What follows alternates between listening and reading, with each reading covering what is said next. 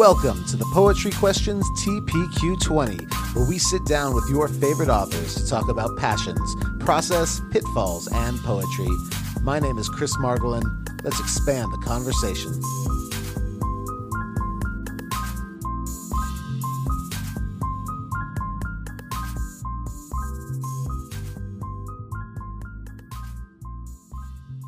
Um, let's go ahead and get started then. We always like to start off on TPQ 20 by saying, uh, my dog just burst into the room. We hear a big, uh, we've got a 120 pound sheepadoodle that likes to uh, likes to make appearances. Hi, Noodle. Oh, Um, he's a yeah. what's his name? His name is Noodle. Oh, that's perfect. Okay, Here's there All he is. right. Hi. Hi, Hi, Noodle. buddy. Oh, yeah. yeah. He's so cute. Lately, he's like to jump in in the beginning of things and just lay down here, which has been fine as long as he's quiet. So, anyways, like what I was saying, we always like to start off on TPQ 20 by saying we know who you are, but our audience might be new to you. So, if you were to give the bio that is not on the back of Mother Tongue and not with your publicist, uh, who would you say you are? What a fun question, uh, if not a terrifying one. Uh, well, I am Preeti Vangani. Um, I was born in the city of Bombay. I'm an only child.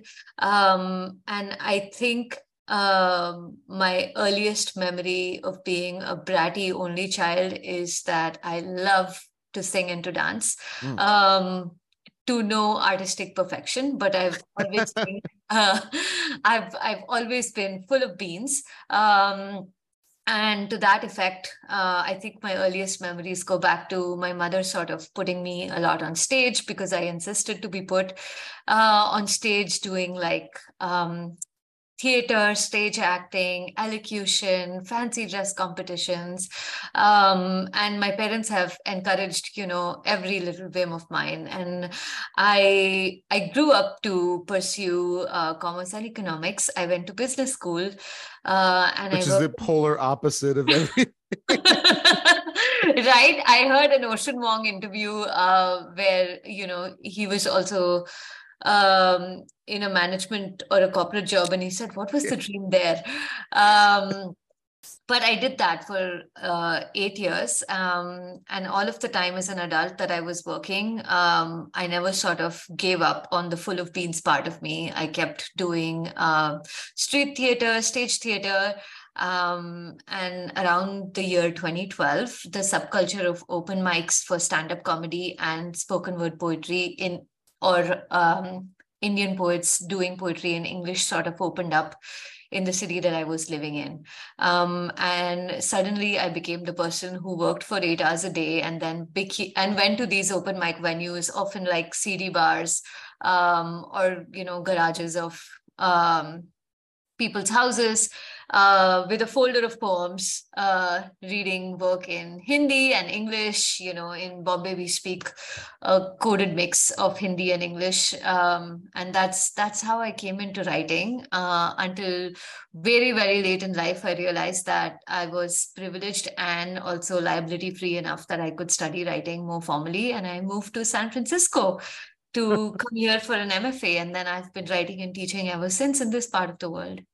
Wow. All right. So we uh, we have a few things to unpack here. Uh, so so we'll get to the change from art to business and commerce and back because there's there's a lot of through roads there that we could get to. Um, so I was gonna ask as you were as you were talking, I was I was wondering if spoken word poetry was going to was going to kind of creep into the mix there. Um, what is for you uh, we could just start there kind of what is what is for you the difference between i guess ah here we go. When did you first enjoy being on stage in front of people versus being put on stage in front of people I think I enjoyed being on stage when I was five years old. And Nice. uh, I think that's one of my earliest memories. My mother made me a robot costume. Uh, this is the year 1991. And, uh, you know, we had a fancy dress competition in school, and she took a lot of like pliable soft cardboard and tinfoil and, you know, wrapped it all around. She made a sort of you know these uh, mesh wires and chicken wires and she used all of that to make it look all electrical. Um, and the fun part was that we could write our own speeches. So i oh. think i put like eight or nine sentences together with her help. And i have such a distinct memory of being in the green room and then climbing up those four steps with my tinfoil legs. Um, and i love how free it made me feel. Oh, um, it, it i think is my in hindsight my earliest memory of um, having you know like childlike freedom but also being very serious in what i was doing. Um, and in many ways as i continue to learn poetry i think that's that's the synergy i'm always seeking or that's the emotional space i'm always trying to return to. Um, and it it all sounds very formalized now but i think that spirit of fun was sort of refueled into my aesthetics of writing irrespective of genre. When i studied with uh, the fantastic poet Aimee Nezhukumatathil who absolutely centers the idea of play um, in her pedagogy. So I, I think this is what it was. It's like to take the furrowed eyebrows out of the process of writing. That's what I I'm like trying to seek. That's fantastic. I, it's it's interesting. A lot of the a lot of the the spoken word poets that I've talked to over the last couple of years, um, did not start so a lot of theater groups and things like that but it came later to them um, or some of them didn't realize that they even wanted to be on stage until they started reading poetry on stage. Um, one of the questions that i'd like to ask uh, a lot of a lot of performance poets is uh, do you write differently when you know it's going to be something that's performed versus something that's going to be read? How do you go about that? Yeah, you know, prior to a more formal classroom education, I had not quite made the distinction, uh, which I also think to such a large extent is an elitist distinction between uh, performing a poem and writing a poem. Mm-hmm. Um, and I want to say that I still approach it in the same way. Um, one of my go to revision tactics, and I have it on a poster here on my wall, is read it aloud. And I, I really, really think that breath plays such an important role in translating consciousness onto the page is that I try as much as possible to transpose, you know, my funness of stage into how the line breaks. Mm, um, nice. I heard uh, Patricia Smith read at our uh, program a couple of years ago, and I saw that same sort of vibrancy alive. You know, it's like even when her body and voice are absent and we are just sitting with the page, you can actually see the performance unfold because it's built into the line, it's built into the sound. Um, so I, I think but although I, I feel always that it's a process that like it the page and the stage they keep building off of each other. So many times i have newer works that i'll take to an open mic and then i'm literally changing up words or nuance as i read it out or indentation or inflection um, mm-hmm. as i'm reading out loud. So then it gives me a hint that oh yes this is not right on the page and then we go back and you know redo the little lego blocks um, so for me, I feel like it's continuously a conversation, but definitely one of the litmus tests to let to let the paper be as it is is to read it out loud too. So I'm always imagining that I'm on stage and my poor partner has to like bear the the echoes of you know me continuously talking to myself to these walls. I love that. I some of the uh some of the people I've spoken with um have talked about how on stage they are okay you know once in a while you you do feed off of the crowd at times and you might change a line or two or you know there might be an additional pause or a direction that you didn't know was there. Um, it's always interesting to hear the poets who are very much this is what i wrote and this is how it's supposed to be um, you know and, and perform it like a play. Um, and then those who are playing off of those around them um, and willing to kind of step out of that box and maybe be a little bit more vulnerable with a with a line that wasn't there originally or a, you know some type of some type of aside i like that a lot. Absolutely. And i think what you said uh, just to add on to that, I think atmospherics plays such an important role. Uh, for bar crowds, for example, you know, I mean, in the book, you have a little bit more control in the way you can sequence poems. Mm-hmm. Uh, you possibly want to, you know, buy a sort of tender loyalty with uh, some harder poems at the beginning and then, you know, set it or like set set up the field for like dark comedy or something like that but you can yeah. totally switch up the order in a bar setting. For example you could begin funny and you know get the laughs in and then get into the deeper stuff. So a lot of i think improvisational structuring happens uh, depending on where i'm reading out reading my work out loud. Well and do you so in in your performances you were talking about how you know essentially it is a you know at times bilingual for you.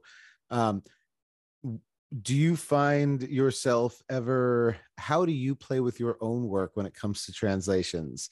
So are you somebody who will will you write it out in in two languages? And when you do that are they uh are they more of a conversation with each other or are they fairly are they fairly identical yeah, that's a great question. I I think for the longest time I haven't written a poem start to end in Hindi. I used to do that a lot. Um, or you know when i was doing more uh, more uh, unstructured or like open mic stuff about 10 years ago. And i think i was also doing that because i was riffing off of what i was seeing other people go in with at the mm. mic. And a lot of people were writing in hindi. Um, so i i still do write in hindi. I'm you know i've written screenplay in hindi. Uh, but i think in terms of like the bilingual mindset you know as a person i'm continuously thinking in several languages. And then um, english is always like it's like there's a comma in my mind and then comes the english uh, but within the text of the poem i try as much as possible not to translate um, i think i try to make them structurally so sound that there are enough context clues to understand what is happening ah. uh, but also i'm absolutely of the of the idea that if people care, they can Google it. um, I am not a fan of like disclaimers and you know notes and such uh, because it, it interrupts the page, uh, inter- interrupts the page, and it also brings in the question of gaze and who are you writing for. And I'm just like most of the times I'm writing for the little girl I used to be. And wouldn't she find it odd if somebody was like, by the way, in English that is called. Um, so that's that's usually i mean also i have had to like learn this by trial and error. I obviously have done things where i explain and then have gotten out of the habit of over explaining um, and in performance, I think it makes for a nice conversation point. For example, one of my poems references Deepika Padukone, who is like a smoke bomb superstar in India. Um, so I just preface with that, and I'm like, if y'all don't know her, please Google it. Uh, so it, it like kind that. of becomes fun, but I'm never sort of, I never want to fall into the trap of uh, explaining to you know exoticize my culture. Mm-hmm. I think that would be that would not do justice to the poem or to my lived experience. When uh, you you started you said that you kind of were seeing what other people were how other people were treating the open mics. Um, were you finding was there ever a conflict between things that you thought you wanted to say in either english or hindi but the audience might not have either understood one or the other? And so maybe that was there ever like a personal conflict with that or did you ever have to figure out how you were going to approach an audience that day because of the poetry you wanted to read. Hmm i i don't think i ever like um thought about the audience up front i've always thought about what the story is first. Um and I think I've always sort of, when I perform in Bombay, it has uh, predominantly been in spaces that are very comfortably bilingual. So the, you know, the option of either or has never quite uh, come up. Okay. Yeah. Um, so with mother tongue apologize, um, I love asking timeline questions. So when did you start when was the first you know the first words concepts that eventually became this book uh, when when did you start and when was the last edit made Mm, lovely question. So I, uh, because obviously I'm a student of commerce and economics, love putting numbers to everything. Uh, I do want to preface by saying I was asked this question by my professor, who was also my thesis advisor and helped me bring this book to life. And he asked me, so how long did it take you to write it? And my mathematical brain was like 4.5 years. Um, and he was like, no, your whole life. And I'm like, this is true at you know at an intellectual and philosophical level this is right. very true uh, but in in terms of like elementary you know numbers i think uh, my mother passed away in the year 2008 um, I was 22 at the time, uh, and two months within her passing, I was going to start my first ever corporate job.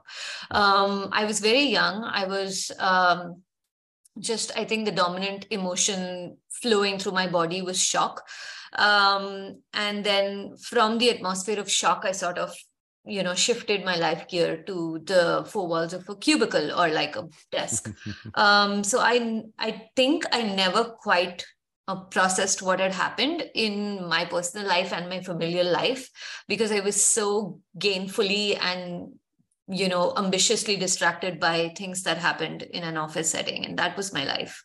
Um, but when i started hearing people perform uh, poetry and comedy. My a lot of my first few poems and i'm talking about the year 2010 um, so about 12 years ago uh, a lot of the poems that i was writing unprompted referred back to my childhood. Hmm. uh, it was always directly um, you know ab rhyme scheme. It was just very very sweet saccharine nostalgia driven by childhood stories um, until i realized that the common thread between all of those was not an ache for childhood but an ache for the time that i had with my mother um, and it was you know sort of grief showing itself to me um, and that's when i realized that i need to honor um, the grief that I feel for her, or I'm beginning to understand. Um, and that's when I think I started writing um, more deeply about the time that my mother was unwell, uh, my absence during that period, and what our house and my father daughter relationship looked like in the absence of uh, my mom, who you know really was the glue that held the triangle of our nuclear unit together. Um, so yeah, realistically speaking, I would think 2010. I started my MFA in 2016, and the book became my culminating thesis. Um, and that's when I started sending it out to contests, and it was published in 2019. Ah, oh, wonderful. Um, that's a great what a great story of of a lot of a lot of times it's kind of like you know we spent i spent a year writing this this book and, uh, and lately it's been a lot of pandemic poetry. So a lot of people talk about i started this in 2020 and finished it here. What a beautiful story to have a history with you know with a book mm-hmm. um, to have it kind of work with you over those those few years. I love that. Um, in one of the descriptions of the book on bookshop.org uh, it says that you are I want to oh did I, I closed it hold on a second. It says this is this is the fun of of editing my uh, my cumbersome mistakes here's my phone decided not to hold on to that page. Uh, no worries at all. there we go. There we are. All right so on bookshop.org it says here that um you're like a reporter on the beat. Mm. And I like that line because for you, when it comes to poetry, um, it seems to feel like they really are, you are looking at that specific moment. You're looking for for one period of time uh, in this one space. Um, so do you feel that poetry has you know a narrative quality to it throughout a collection um, can can poetry be uh, a standalone piece on its own uh, inside a collection? Um, and what does it mean to be a reporter? Mm, I love that question. Um, I think uh, because for this book I was so locked in uh, to the you know to my mother's passing. And literally if i sort of hold any of those poems up to the light even the more political ones are the ones that sort of talk about rape victims in india or the ones that talk about how women are treated on the bus and things like that. But literally if i like hold these poems up to the light i can sort of see the day or the week that my mother passed. It's like so ethereally clear like i can touch the texture of it so in in that sense i think the idea of transcribing a time into poet poetry i think what it really did for me was just like you know perhaps people write fiction is that it helped me set up the social and political climate within which i was experiencing grief mm. um and the idea of being a reporter or like becoming that person who was on the beat about everything actually came with like multiple iterations of writing the godmother poems. Uh, because i was so and i think that is the flip side of being attached to that one idea or you know seeing my mother's corpse had narrowed my focus or deepened my intensity so much that i was almost uh, unable to see anything that happened outside of it so my teacher, uh, you know, the wonderful D.A. Powell sort of gave me this advice that you need to some to sometimes write into the fire you need to pick up the tripod and the camera and place it somewhere else uh, mm, which sort of widened okay. the lens of what I was writing into. Uh, just like I said, you know, it was nostalgia, nostalgia, nostalgia. When I looked at it closely, it was like, nope, this is not nostalgia. This is the loss of your mom.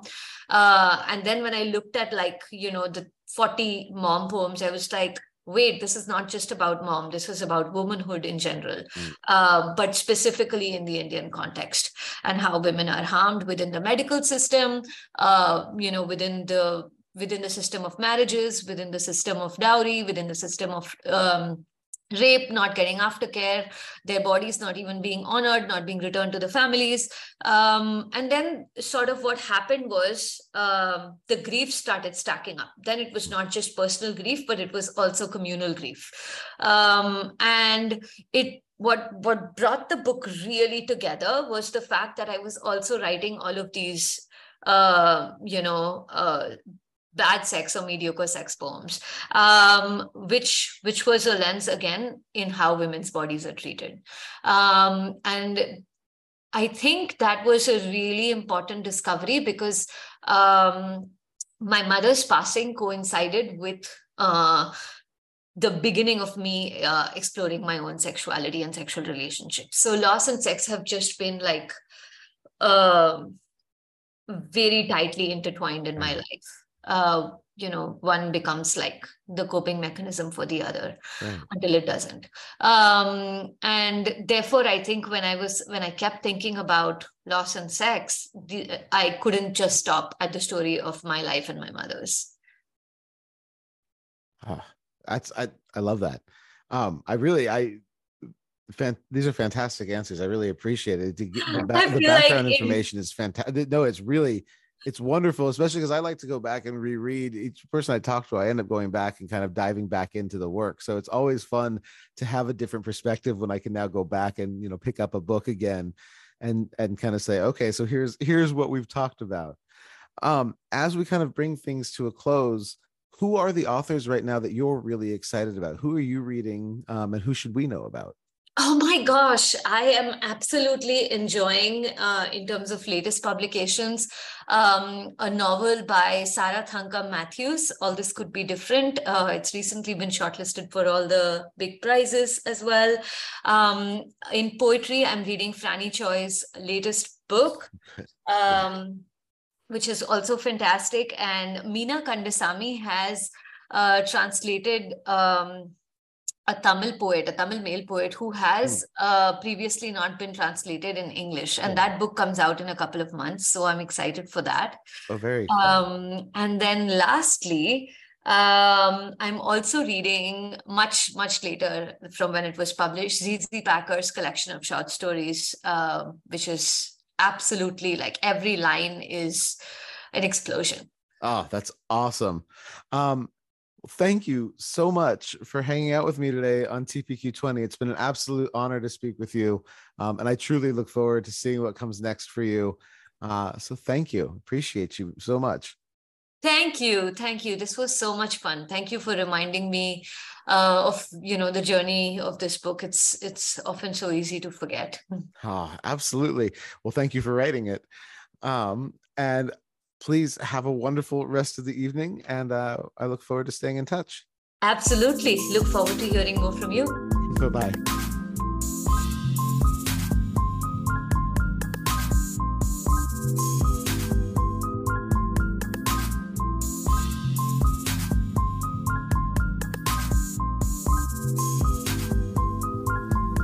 Thank you for listening to the Poetry Questions TPQ20.